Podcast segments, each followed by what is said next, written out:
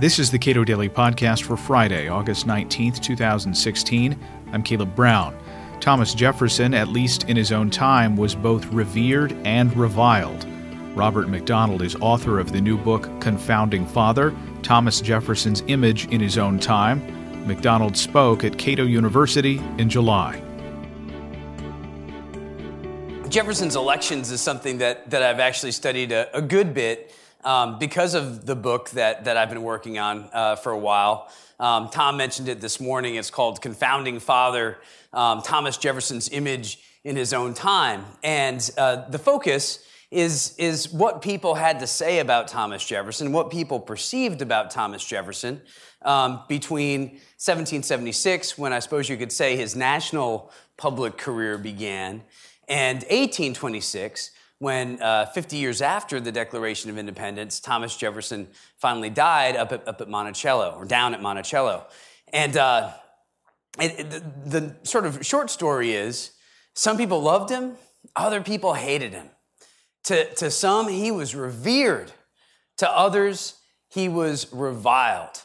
Um, to John Beckley, who uh, wrote one of the first um, kind of campaign biographies in American history. It was a short biography of Thomas Jefferson. Beckley was uh, from Philadelphia. In many respects, he was kind of like Thomas Jefferson's Karl Rove or David Axelrod. Um, you know, Bexley, Beck, Beckley described Jefferson um, as the friend and benefactor of the whole human race. And, and yet, Martha Washington described Jefferson as one of the most detestable of mankind. So there was really uh, a, a, polarity of, of, of, opinions on Thomas Jefferson. Um, he was um, maybe more of a divider than a uniter. Um, sometimes uh, through his own fault, sometimes um, for things beyond his control. And so I think when you look at his political career, and when you look, as we will today, at his three presidential elections 1796, 1800, and 1804, um, you get a sense not only of why is Jefferson such a controversial figure, um, but you also get a sense that in this post-revolutionary era, the rules of politics are changing. In, in this era after the ratification of the US Constitution, we, we could agree, at least many people could agree on the Constitution, and ratifying it. But now it became time to agree exactly what it said and exactly what, what that meant. How do you govern under this thing? What is the future of American government? What is the best way to honor and uh, maintain the principles of 1776?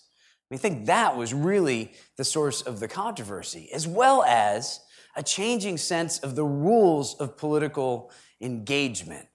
I said a couple of things to uh, some friends with whom I was speaking at lunch. Uh, you know, the question came up. In essence, it was, do I, do I like Thomas Jefferson? And the answer is, yes, I do like Thomas Jefferson. I, I admire him on a, on a, number of different levels. Um, I don't think he's infallible. Um, I, I like him enough that I have kind of some fun finding, you know, places where he's inconsistent.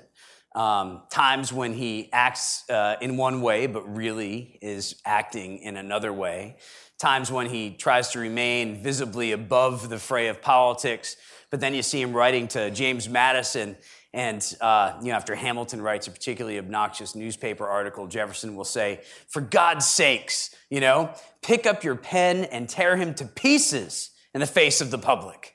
You know, so uh, Jefferson was not above uh, calling on others to get down and dirty. Um, as, as, politics became less deferential and more democratic, um, we could see Jefferson struggling to make sense of these changing rules of political engagement. I think that in many respects, Jefferson is a fine political athlete. And what I mean by that is uh, it's not just his principles that I admire, um, but I also enjoy watching him as a political participant. Uh, I enjoy watching him trying to make the most of um, the rules as they exist, the rules as they are evolving. Um, we are leaving, of course, the uh, colonial and in many respects deferential and aristocratic um, political culture that defined uh, America up through the middle of the 18th century. And we're embarking as we get into the 19th century on a new, increasingly democratic political culture. Um, you know, there is the age of Washington when George Washington thought that really there was only one day when the public should speak, and that's election day. And otherwise, it was best for members of the public to uh, trust the people whom they had accorded public office, you know, to trust the elected officials to do what they thought was best. That's a very old fashioned notion. Um, then you have Andrew Jackson, flash forward a couple of decades. And, and this is a man who's traveling around and, you know, uh, standing on soapboxes and giving speeches and making promises and saying, if you vote for me, I'll do this for you um, a man who's picking up and kissing babies, who's glad handing, um, who's, who's actively campaigning his desire um, for the presidency. And, and that, decades earlier, would be seen as utterly unacceptable. I mean, from the standpoint of the mid 18th century, from the standpoint of the revolutionary generation, the very last person to whom you'd want to give power is someone who actually sought power Somebody who seeks power, wants to use power. And of course, if you're a good American revolutionary, you understand that power is a very dangerous thing, a very frightful thing. George Washington, of course, could be trusted with the presidency because he had already demonstrated that he could be trusted with the power that he was bestowed when he was given uh, the opportunity to serve as commander in chief of the Continental Army. He resigned from that position at the end of the War for Independence. So, so people understood that George Washington, when you gave him power, he was going to give it back. For someone to actively seek power, well, that was a whole new ball game. So Jefferson is really kind of caught between those two eras. And, and, and there are other factors at play that I think make politics in the 1790s and the first decades of the 19th century may be especially contentious. One is that when the Constitution was written, nobody envisioned that there would be a two party system. And indeed, you might say that in the 1790s there were, or there, there would emerge, two parties.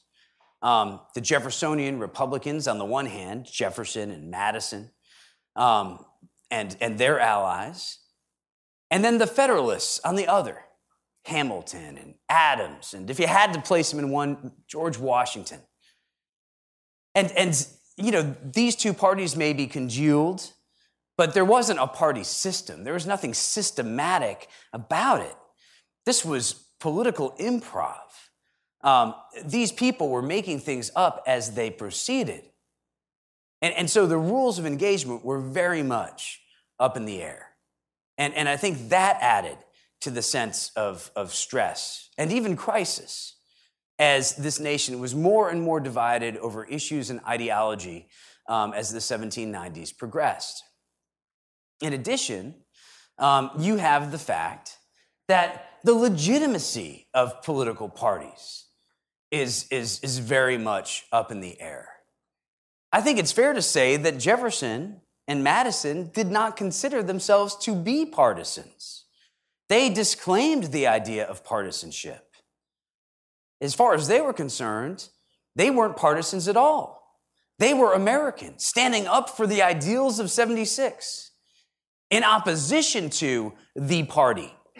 The partisans were the Federalists who, who were counter revolutionaries. That's the Jeffersonian view. The Federalists, of course, had a different view. They didn't consider themselves to be partisans. They thought the Jeffersonian Republicans were a faction that was opposing government under George Washington and Alexander Hamilton.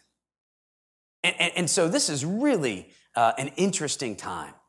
And uh, when we think about Jefferson's elections, we, we normally think of Jefferson facing off against John Adams. Um, John Adams, of course, um, would be Jefferson's opponent the man, I don't want to even say that Jefferson ran against Adams. You didn't run for office in 1796. People advanced your name as a candidate for office, and you kind of stood back and let other people do the campaigning for you. But Jefferson and, and Adams, their names were advanced in opposition uh, to, to one another in 1796. And we know, uh, spoiler alert here, we know the outcome. Adams won, and Jefferson came in second. And Jefferson would, in the rules uh, under the Constitution before the 12th Amendment, Jefferson would serve as John Adams' vice president. Not really a part of his um, administration, very much a part from his administration, but Jefferson would be the vice president. There would be a rematch in 1800. This time, Jefferson wins. And the election of 1800, in, in some ways, is the most heated political contest in American history. Uh, people nowadays talk about how um, you know combative politics are, how divided America is, um, and uh, from the standpoint of 1800, politics were were brutal. Politics had been dumbed down. Politics could not be possibly more divisive. Politics could not possibly seem more vulgar. and, and, you know, maybe what comes around goes around. Um, although it's probably fair to say that, that modern day office seekers are maybe not on the same level of statesmanship as Thomas Jefferson and John Adams. And, and that in part is because of the times in which these men emerged as leading American figures. Thomas Jefferson and John Adams uh, were, were people who um, were, in many respects, perfectly uh, conditioned to be statesmen. They were broadly and well educated. Um, they had some practical life experiences. They also um, had read and learned and practiced the law. They also um, had engaged in government um, on, on the local or the colonial level. We have John Adams and Thomas Jefferson arriving in Philadelphia at the Continental Congress and, and quickly becoming allies in the cause of independence. It's oftentimes said that Jefferson is the pen of independence. Um, I guess that would make John Adams the mouth of independence. John Adams, uh, as he recalls it, um, pressed upon Jefferson once the two of them ended up on the Committee of Five. Um, there was Ben Franklin, Roger Sherman, Robert Livingston, um, Adams, and Jefferson. Um, the committee of five people that had been tasked with writing a Declaration of Independence. Um, Jefferson thought that Adams should do it. Adams had been so vigorously advocating the cause for months. But Adams turned to Jefferson. He said, Oh, no, no, you have to do it. You have to write the Declaration. And Jefferson said, Why?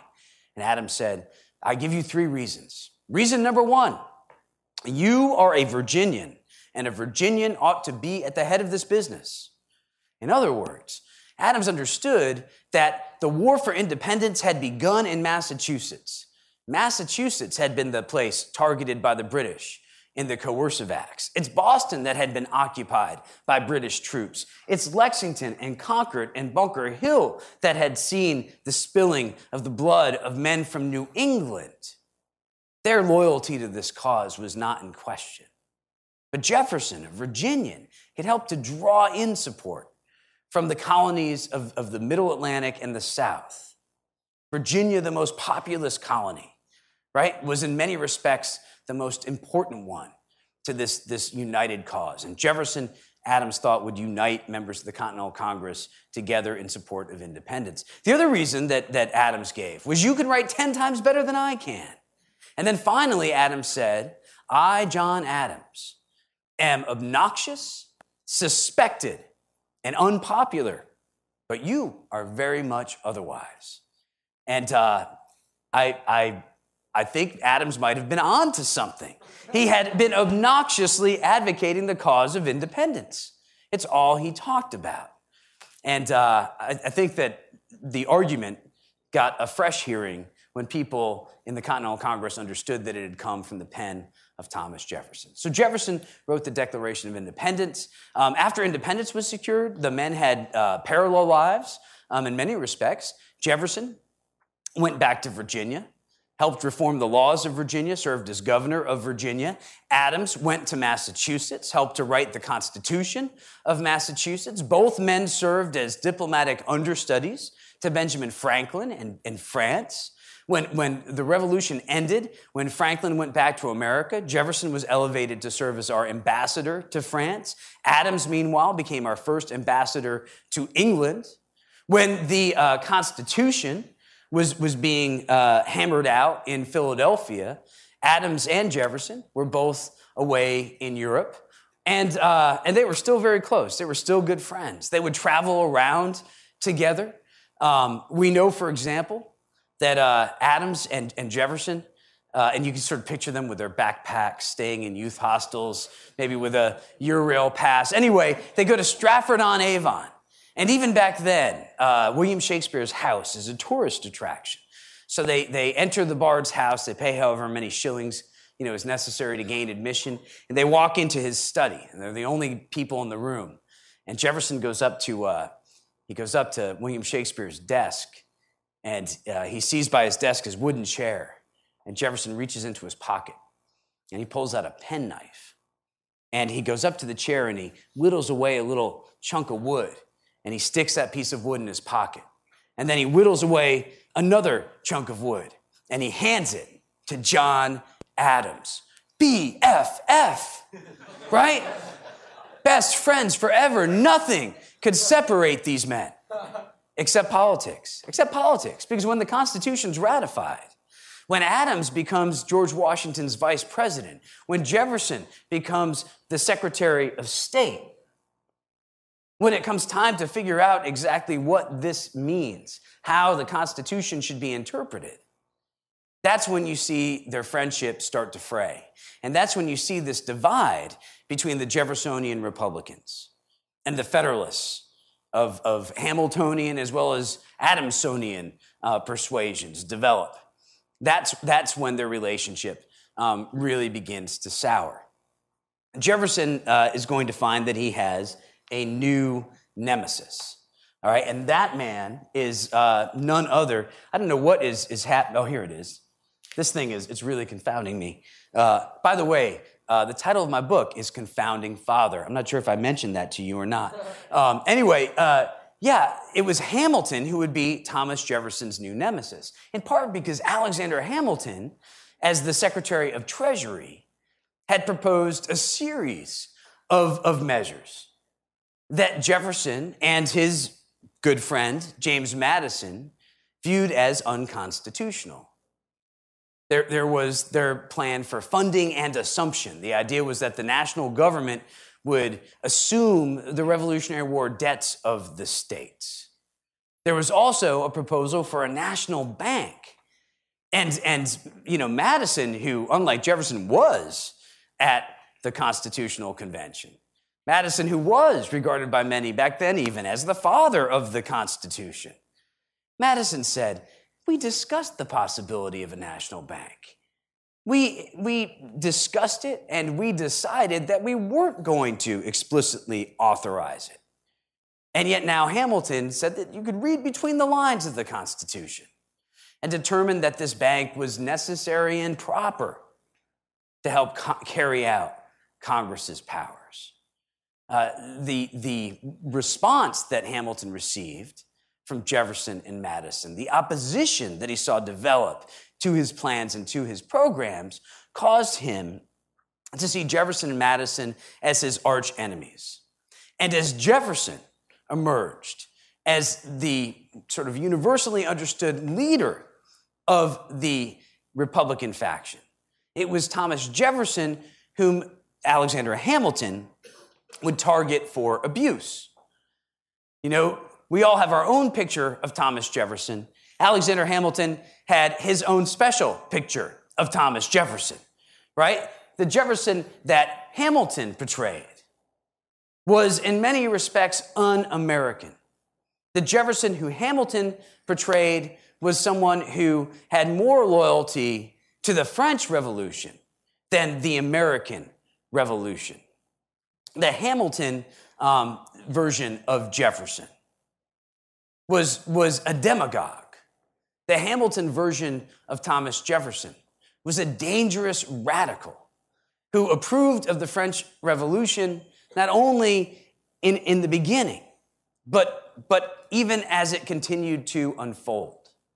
Hamilton's view of Thomas Jefferson was someone who was radical, someone who was dangerously irreligious, someone who was irresponsible, someone who could not be trusted with the reins of government, someone who was, a word that had perhaps more sting for Hamilton's audience than it does for this one, someone who was an anarchist, right? And, uh, and Jefferson is portrayed that way, not only in, in newspaper columns that ha- Hamilton would write under various pseudonyms, and that he would encourage others to write under their own pseudonyms. It's interesting, too, by the way, um, the culture of print.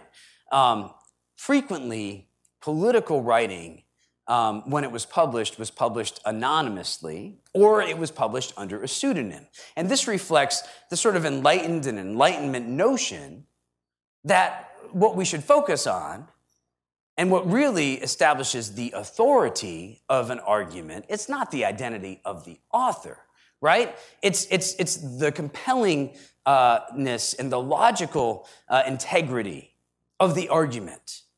And indeed, if someone were to attach their name to a piece of political writing, you would have to wonder, you know, are they trying to advance the cause? Or instead, are they really trying to advance themselves? In, in, this cartoon, Thomas Jefferson is, is depicted literally standing on this soapbox, standing on a platform uh, uh, uh, above this, this motley uh, you know, throng of, of people.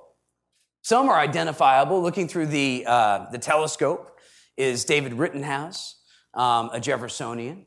Um, on the very far right, in the top row, the African American man, very caricatured in this depiction, um, is a man who was an African American member of the Philadelphia Democratic Republican Society. The Democratic Republican Societies were, were, groups, clubs that emerged in the early 1790s in opposition to Hamiltonian policies. They saw themselves really as kind of reenactors of the American Revolution, as the modern day version of the Sons of Liberty, who coordinated resistance to British rule um, in the imperial crisis of the 1760s and 1770s. That the Philadelphia Democratic Republican Society would have an African American member was, was a, a, a fact that brought great derision from their Federalist opponents. He's, he's mocked as Citizen Sambo, and here he's made to say, Our turn next. N E X. The idea is if, if this mob of mostly white people could gain the upper hand, just imagine what would follow. And who's cheering them on? Who's cheering them on but the figure on the lower left? The devil himself. So, I mean, in no uncertain terms, this is a, a very, you know, uh, negative portrayal of Thomas Jefferson and the Republicans whom he had become associated with. Here, Jefferson is portrayed as being in league with the devil. Here, Jefferson is portrayed as the devil himself. This is Jefferson, the devil with the horns and the tail. He's assisting Tom Paine as Tom Paine attempts to pull down the pillar of the federal government that is being erected under the administration of George Washington and John Adams the, the connection between Jefferson and Tom Paine is a useful one for Federalists to exploit, in part because one of the things that happens early on during the course of Washington's administration is uh, Tom Paine, who had been sort of a hero in the American Revolution because he wrote Common Sense. Well, Tom Paine, you know how there are these people uh, who are storm chasers? You know, like in the Midwest, people will get in vans and they'll follow around tornadoes and stuff and videotape them. Well, Tom Paine is kind of like that. He's a revolution chaser, you know? And, uh, you know, the revolution being complete now in the United States, he goes to France when the French Revolution begins. And uh, just as he wrote Common Sense for the American Revolution, for the French Revolution, he writes a number of different um, tracts, including uh, The Rights of Man. And The Rights of Man is significantly more radical, I think it's fair to say, than Common Sense. And uh, it is, has been copied already, I'm sorry, it has been published already in Europe. Um, Jefferson receives from James Madison a copy of The Rights of Man. And he is asked after he reads it by Madison to, uh, to pass along this copy to an American printer who's going to print the American version. So Jefferson reads Rights of Man. He thinks that it's actually a nice response in many respects. It works as a nice response to a, uh, to a uh, tract that had been written recently and published by John Adams called Discourses on Davila. And uh, Jefferson, in sort of a little cover note, to explain how he had come in position, possession of this copy. Um, and to take a little bit of dryness off the note, he, he wrote to the, the publisher, you know, that he was glad that the standard of common sense is, is going to be erected in opposition to the heresies that have sprung up amongst us. Well, Jefferson claims that he never intended for, for this to be published. But what does the publisher do? He blurbs Thomas Jefferson and Jefferson's endorsement of the rights of man and his apparent slam of Adams's book ends up on the cover page of the American edition of the rights of man. So Jefferson and Tom Paine now are, are linked together. And all of the excesses of Tom Paine, um, all of, of, of, Tom Paine's uh, words are going to be used against Thomas Jefferson. Tom Paine, um, after the, the Rights of Man, is going to publish The Age of Reason, uh, in the age of reason, Tom Paine uh, go, goes uh, you know, out on a limb in opposition to organized religion. Um, he says his own mind is the only church he ever really believed in. Um, and these words are used against Thomas Jefferson, who's here seen, you know, helping Tom Paine pull down the pillar of the federal government. So Jefferson is Satan. Um, he's uh, helping uh, the atheist Tom Paine, and he's opposed by who? By what? the American eagle with laser beam breath. Um, and, uh, and, you know, we're left on our, the edge of our seats. We don't know exactly what is going to happen next. And, uh, and, and, and that's the case for a lot of Americans. I mean, there's this real sense of urgency, this real sense that this American revolution, for which so many had fought, for which so many had died, you know, uh, so many lives, so much of, of, of, of people's collective fortunes had been lost in this struggle, this uncertain struggle for liberty against the British. All of it seemed at stake. All of it seemed to hang in the balance. If you were a Jeffersonian Republican, you thought that the British represented this crypto monarchical faction that, that were counter revolutionaries, that wanted to turn back the clock. If you were a Federalist, you thought that Jefferson and Madison were French revolutionaries, that, that they wished to, to instill in America a, a revolutionary regime that would unleash here a reign of terror. Jefferson was described as being French. Jefferson was described as being un American. Well, what's the best response to that, especially as we approach the election of 1796? especially as it becomes increasingly clear that the two candidates put forth for office are going to be Thomas Jefferson, Republican, and John Adams, Federalist, um, after George Washington announces that he's going to step down after two terms. What's the best thing that you could do to establish Jefferson's um, chops as an authentic American? Any, any facts about him that we know? We know something that people back then didn't know. We know that Jefferson wrote the Declaration of Independence.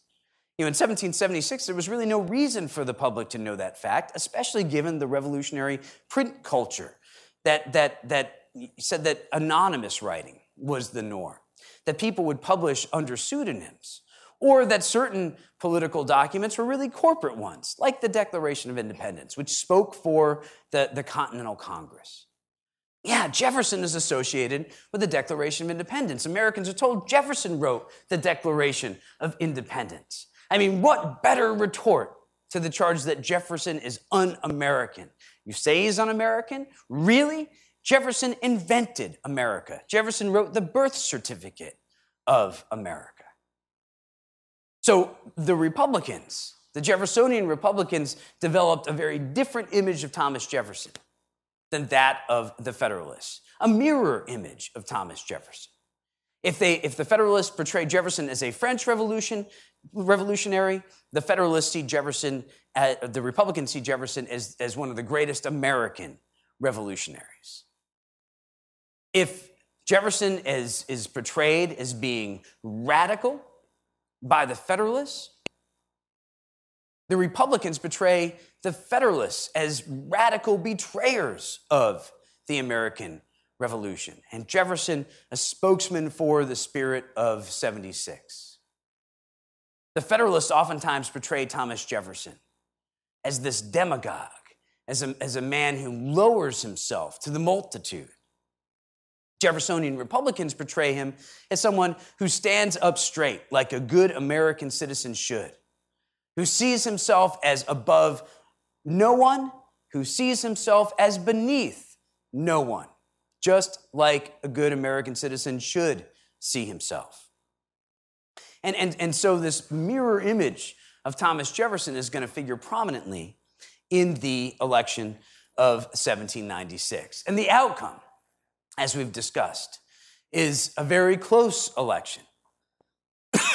the uh, states are going to divide largely along regional lines. Adams and the Federalists have a great deal of strength in New England.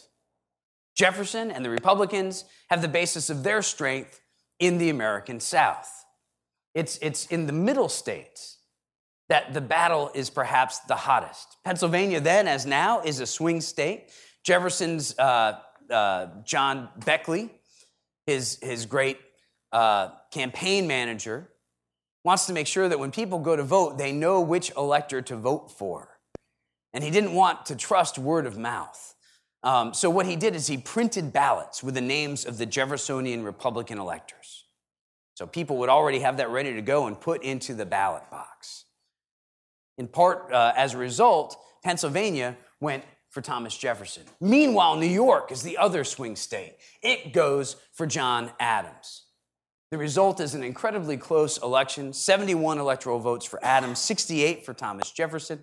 Um, Jefferson is going to be the vice president since he came in second. A lot of people, a lot of people hoped um, that this boded well for the future of American government. A lot of people hoped that this would bring about conciliation between Adams and Jefferson, two men for, for whom they had actually a great deal of respect. Two men they recognized as true, um, authentic patriots of the American Revolution. And early on, it seems as if Jefferson and Adams also harbored hopes for some sort of reconciliation. But it wasn't in the cards. Events uh, would, would cause partisanship to increase even more. Um, among them, there is a treaty that was negotiated by the statesman John Jay. The Jay Treaty would be exceptionally controversial. The Jay Treaty was a treaty designed to um, ease hostilities with Great Britain. The Jay Treaty brought about um, a settlement to a number of disputes that still lingered after the American Revolution. The Jay Treaty was seen by Federalists as a pretty good deal for America. It was seen by Republicans very differently. In part, in part because the Jay Treaty seemed to signal a new alliance with Great Britain, one that conflicted and overturned and repealed the 1777 alliance that we had with France during the American Revolution. That French alliance had never expired, it had never been repudiated. Hamilton and others argued that that alliance was with King Louis. But now that Louis was gone, that, that alliance was null and void. Jefferson and Madison argued that no, that alliance was with the people of France and that it was still in effect. It's an interesting question, in, in part because it suggests something about the Jeffersonian Republicans and the Federalists that I think is worth understanding. Oftentimes, Jefferson is portrayed by the Federalists as a Francophile, as someone who has this, this weird devotion to all things French. And oftentimes, the Federalists are portrayed by the Republicans as Anglophiles, as monarchical counter revolutionaries who would love to see us, you know, become colonies once again. I think both of those negative portrayals are fundamentally misguided. I think it's more fair to say that the Jeffersonian Republicans, it's not that they had a great affinity for France, it's that they had a great antipathy toward Great Britain.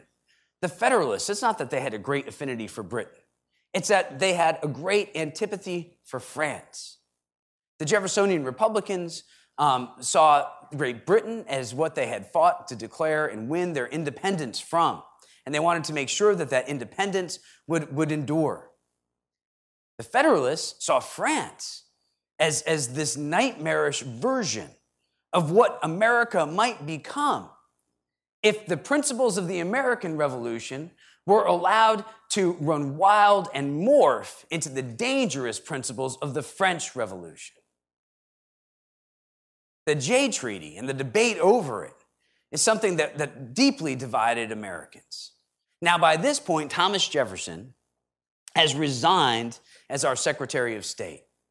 By this point, he is back at Monticello in retirement, permanent retirement, he tells people in his letters. He says that he cares only about the fruits and vegetables in his garden. He cares only about the books, the works of philosophy he gets to read. He says he takes no newspapers. Um, and yet, somehow, when people write to him and ask his opinions on politics, he's able to send them very well informed responses. One uh, newsy letter is one that he writes to uh, a friend named Philip Mazzei. Now, Philip Mazzei uh, had been a uh, neighbor of Jefferson's in Albemarle County, Virginia. Mazzei uh, had been born in Italy. He returned to Italy and asked Jefferson to look after his farm. So periodically, Jefferson would write to Mazzei, um, you know, letters giving him updates on his crops and how things were going, and you know, financial information, things of that sort. Well, in, in one letter, um, again to take the dryness off the note, Jefferson had written that it would give uh, a fever were he to see how men who were once Samsons in the field and Solomons in the council had had their heads shorn by the harlot England. Now, those of you who know your Bible get what Jefferson is saying. What man had been a Samson in the field and a Solomon in the council? George Washington. And when Samson had his head shorn by Delilah, when she cut his hair, he lost all of his strength, he lost all of his power. In other words, Washington had, had given into the, the charms of Great Britain. Washington had lost his, his revolutionary zeal. Washington, by signing the Jay Treaty, had become one of the bad guys. Well, this letter, amazingly, was received by Mazzei and then published by him. He sent it to a newspaper. It ended up in a French newspaper. It kept going through different translations. It ended up from the French newspaper, a British newspaper picked it up, translated it back into English. Um, Jefferson had, had uh, spoken about how um, there were people in America who had adopted the forms of British government.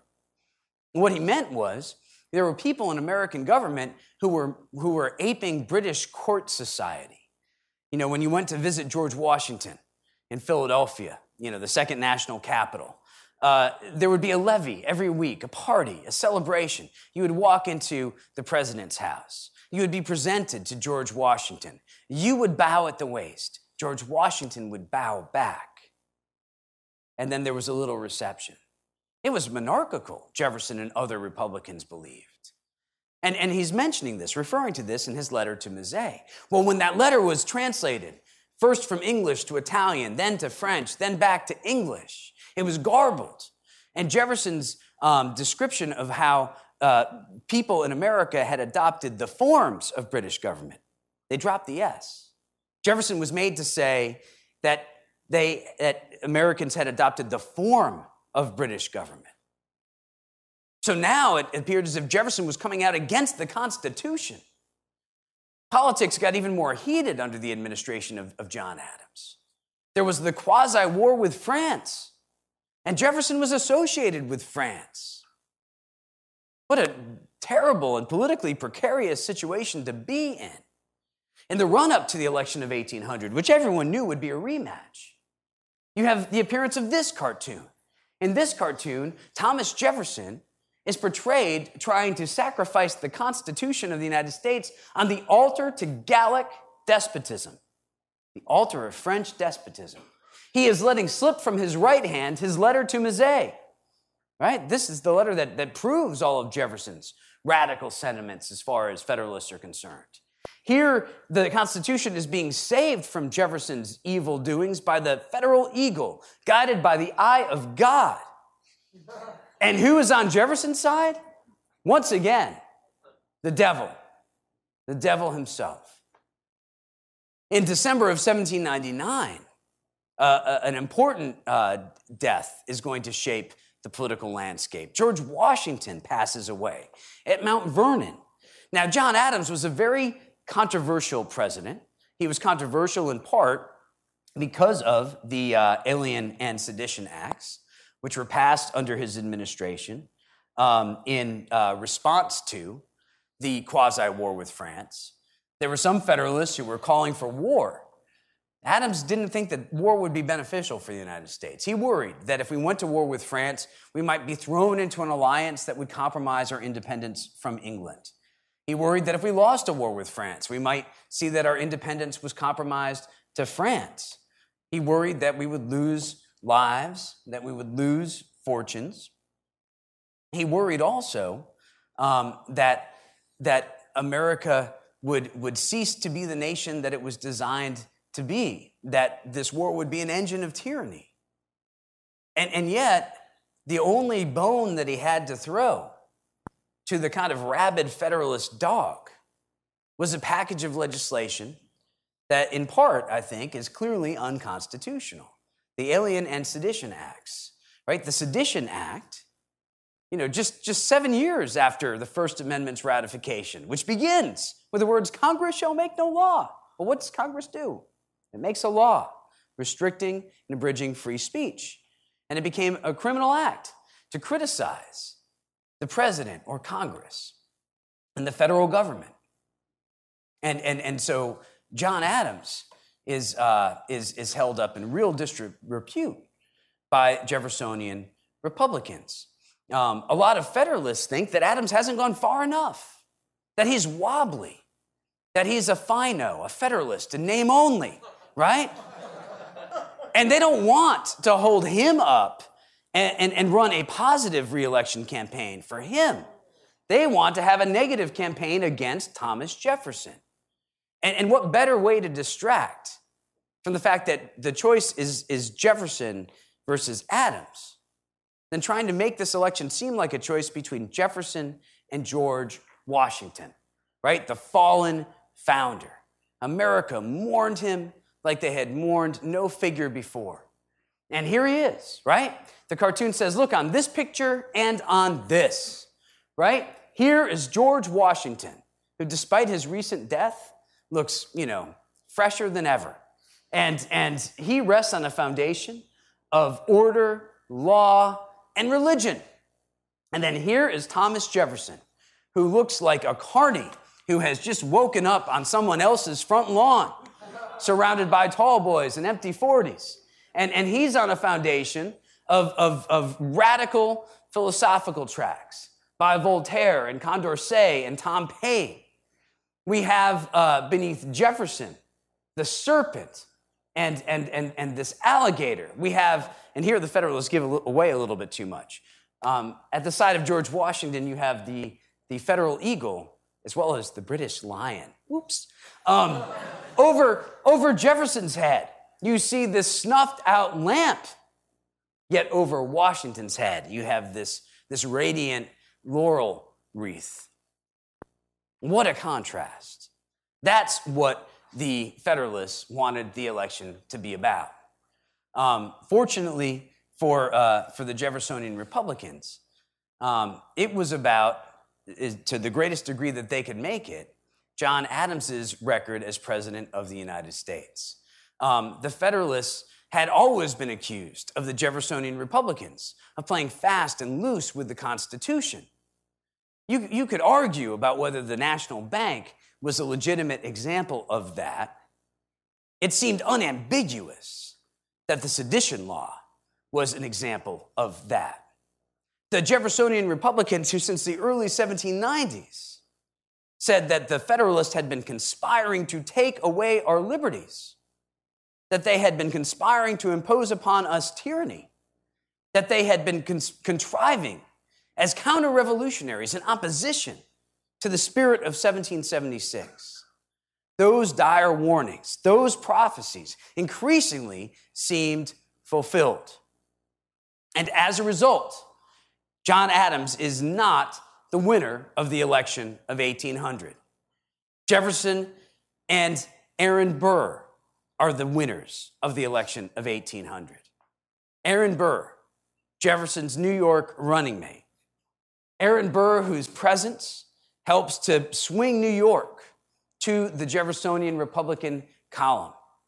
Everybody is getting um, better and better and upping their game as political athletes. You see that Pennsylvania is split eight to seven. Well, for, for a brief period, the Federalists had gained control over the government of Pennsylvania.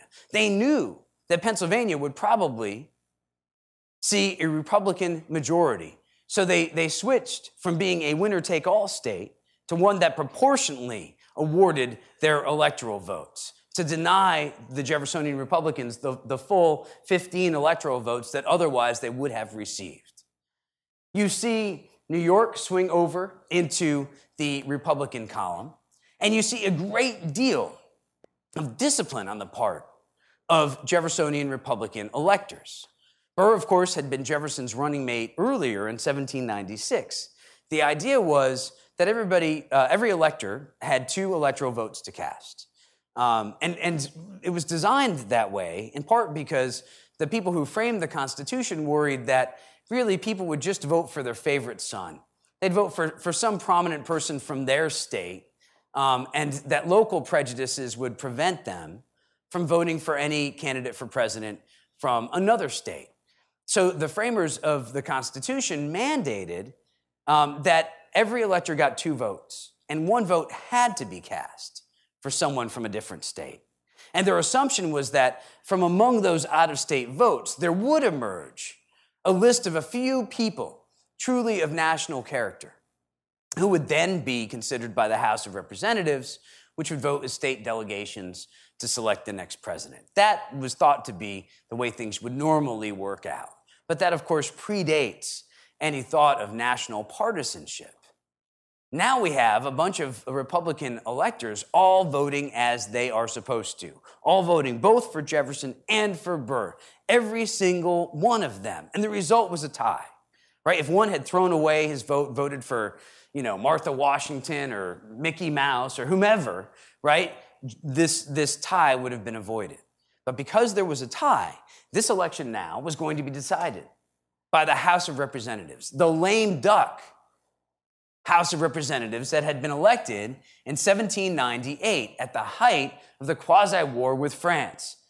A House of Representatives that was still controlled by the Federalists who saw Thomas Jefferson as their arch enemy. I mean, for years, Jefferson had been excoriated by the federal press. For years, Jefferson had been held up as a radical, as, as someone who was un American. It only made sense that most Federalist members of Congress thought that if the choice was between Jefferson and Burr, that Burr was the lesser of two evils.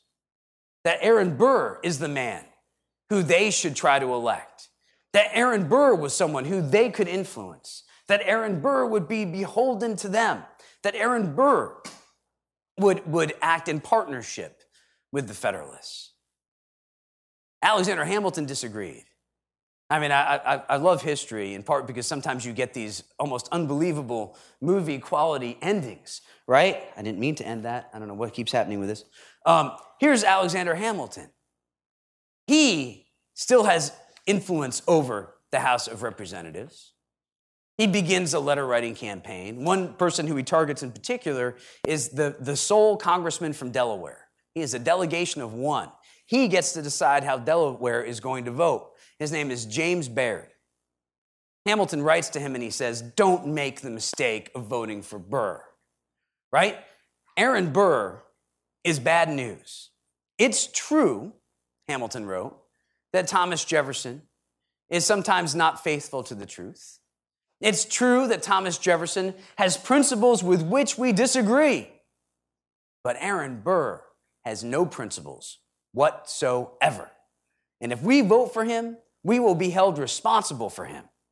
If instead we acquiesce to the election of Thomas Jefferson, our party will remain without stain. And, and that is what James Bayard and other Federalists will do. Um, it's as a result of Hamilton's intercession that Jefferson is elected President of the United States. Jefferson um, is going to be inaugurated on uh, March 4th, 1801. And as he stands um, in the chamber of the House of Representatives to address uh, the people assembled, as well as through the newspapers, all of the people throughout the United States, he tries to give an address that's conciliatory um, but also one that, that lays out his principles. And think about it this is the first time that Jefferson has been allowed to speak for himself. You couldn't speak for yourself as a person being advanced for office back then.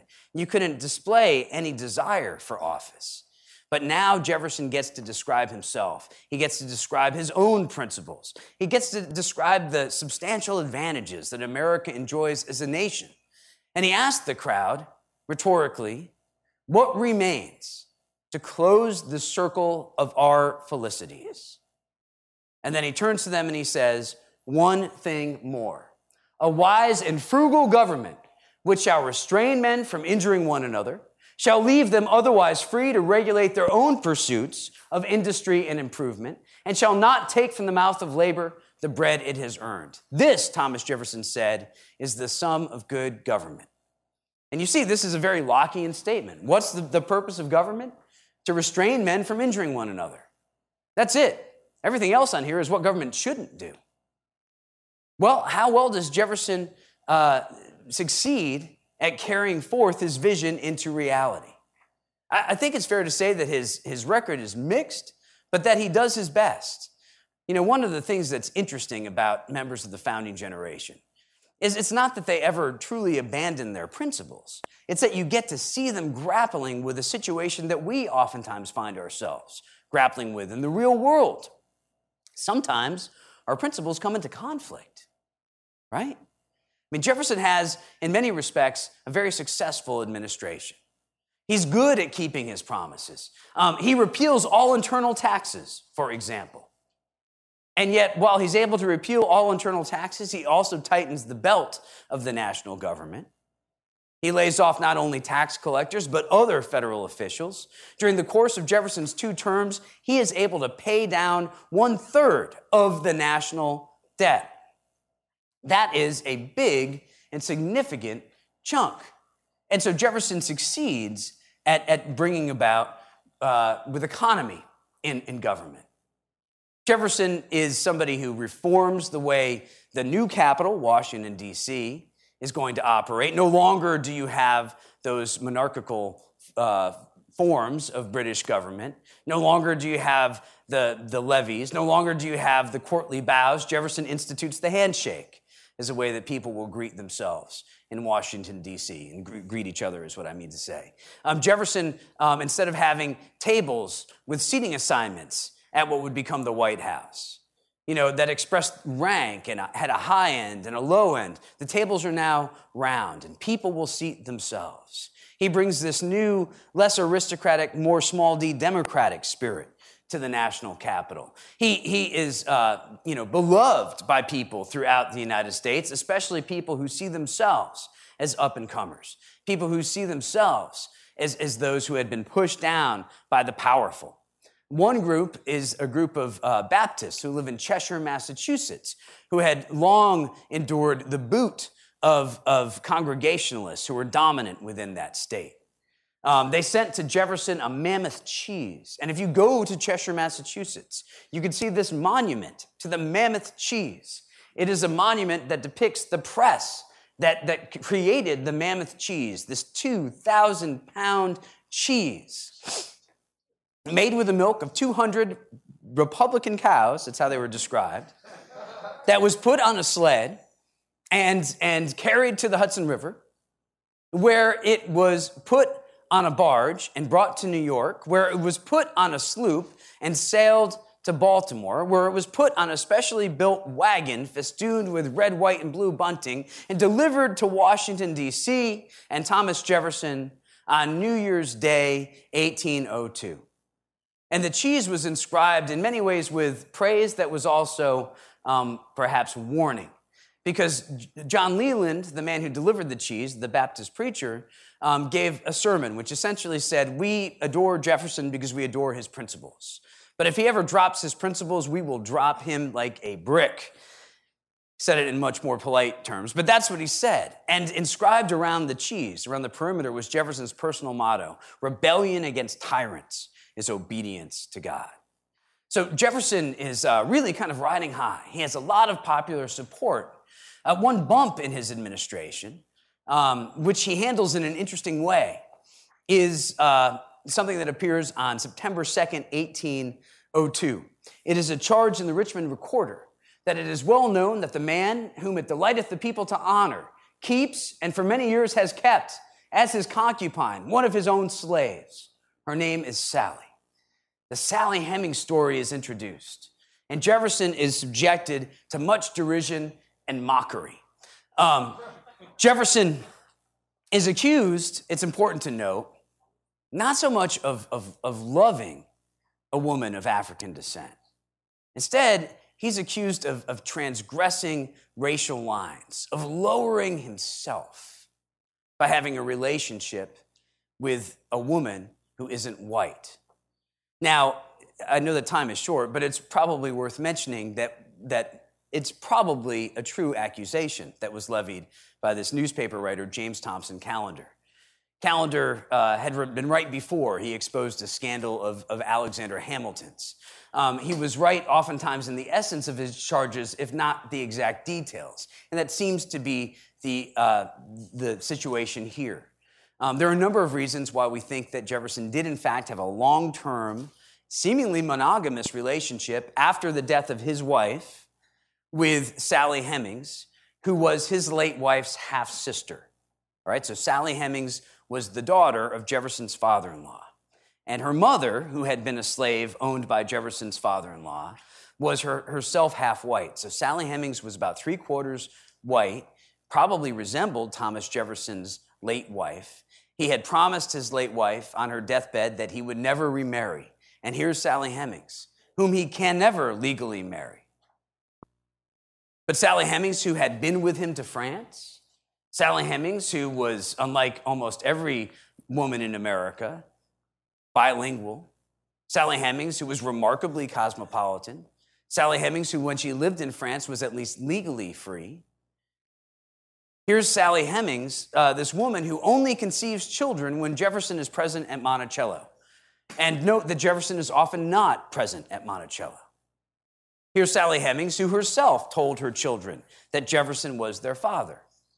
Here is Sally Hemings, um, who has descendants who took a DNA test, and their DNA, um, a certain genetic marker, um, was compared to that of known Jefferson descendants.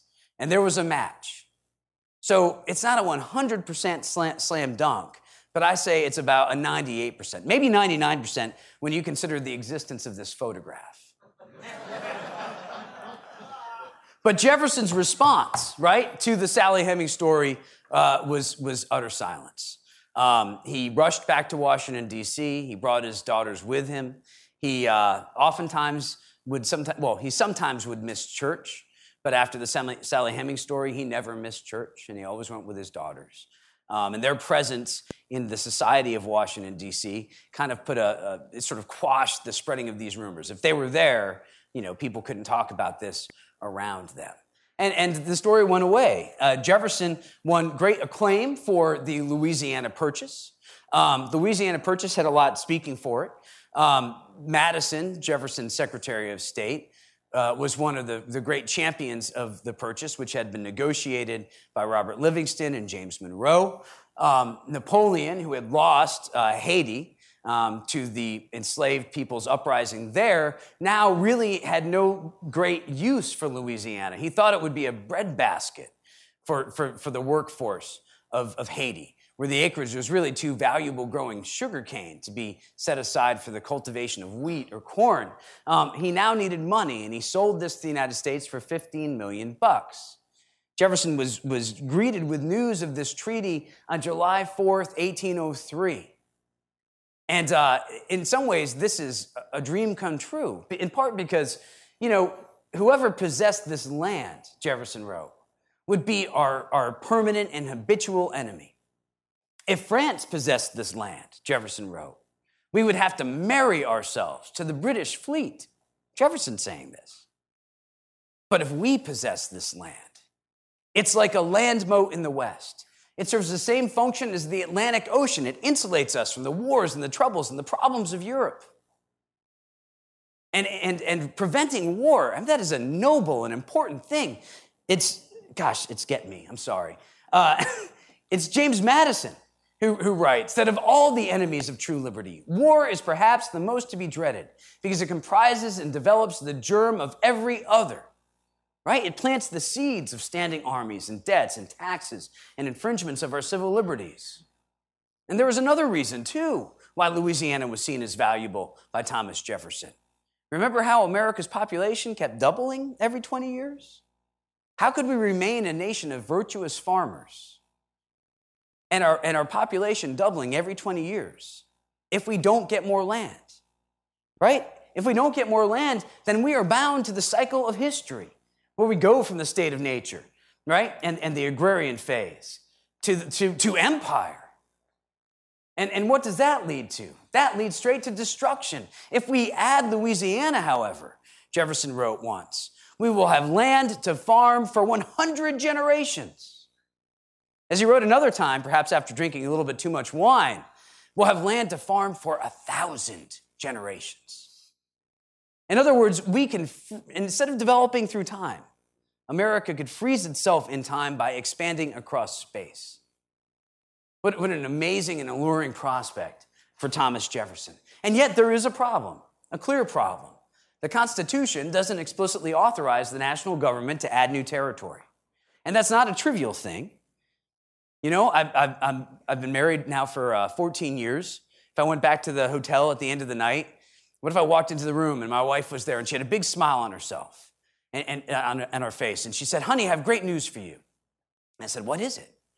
And she said, Meet our new husband, Steve. I mean, in many respects, the Constitution had been a, a marriage between North and South. But if you were to add Louisiana, it suddenly becomes this weird menage a trois with the West. And how is that going to affect the balance of power? Will the West be more like the North, or will it be more like the South? Will the future residents of Kansas be cod fishermen, like the people of Massachusetts? Or will they be farmers, like the people of Virginia? I mean, these questions are, weighing on Thomas Jefferson. He wants to do the right thing. He comes up with a, a, a proposed constitutional amendment that explicitly would authorize the purchase of Louisiana. But like a cartoon devil, Madison appears on his shoulder. And Madison says, Don't do it. Because if you do, maybe the French will back out of the deal. If you do, maybe the Louisiana Purchase Treaty will, will, will you know, expire before this amendment gets ratified. If you do, maybe this amendment won't get ratified, and explicitly the states will have rejected it. Allow the Senate to approve the treaty. Allow the House of Representatives to fund it and then sign it. Just do it. And Jefferson does. And, and I think this is a classic example of Jefferson having to choose between principles that were in conflict. On the one hand is fidelity to the Constitution. On the other hand is this ability, he thought, to avoid war and, and preserve America as, as this nation of farmers. You may think that Jefferson made the wrong decision. You may think that he made the right decision. but I think we all could agree he made a difficult decision. And it was a principled one. He consulted his principles, he weighed his principles, he made his decision. Well, Jefferson's uh, decision is going to be rewarded very much in the election of 1804. Um, oh, the Federalists who predicted gloom and doom and blood in the streets and a reign of terror if Jefferson got elected. His actions wonderfully repudiated those charges. In the election of 1804, Jefferson is, is put up against um, the former Federalist vice presidential candidate, now the presidential candidate, um, Charles Cotesworth Pinckney of South Carolina. And Jefferson wins the election of 1804 in a landslide. I mean, when you, when you think about presidential elections, it's rare when one is this decisive. Um, Connecticut and Delaware vote Federalist. But the rest of the nation, by and large, goes Republican. Even Massachusetts, the Federalist Death Star, votes for Thomas Jefferson. So this is a uh, resounding victory, um, and one that will put the Federalist Party really on the road to, distinction, to extinction, or perhaps self destruction um, during the uh, Hartford Convention during the War of 1812. Um, years would pass before Jefferson and Adams would reconcile, but finally they did. They exchanged letters between one another. Um, they repaired their friendship. They talked about all the things that uh, people are not supposed to talk about in polite company. They talked about politics. They talked about religion. They talked about philosophy. They spoke about history. Um, and as they wrote to each other, I think they explained themselves to one another. They repaired their friendship. They uh, returned to their parallel lives. Jefferson, Jefferson, after a long and productive and useful life, uh, he was able to see his last wish come true, his last wish that he would survive until the 4th of July, 1826. Jefferson died 50 years to the hour after the ratification of the Declaration of Independence by the Continental Congress. Meanwhile, up in Massachusetts, John Adams is on his deathbed. He has no idea that Jefferson has just passed away. His, his last words are Thomas Jefferson survived. I'd like to think that at that moment, Thomas Jefferson was being lifted skyward on the wings of angels, laughing his butt off because once again he had proven John Adams wrong. Although, in other respects, I suppose we could say that John Adams, metaphorically at least, was right, that Jefferson does survive.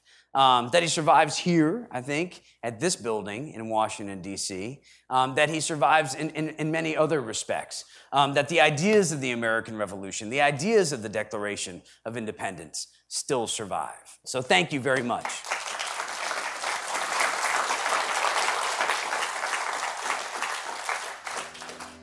Robert McDonald is author of the new book Confounding Father Thomas Jefferson's Image in His Own Time.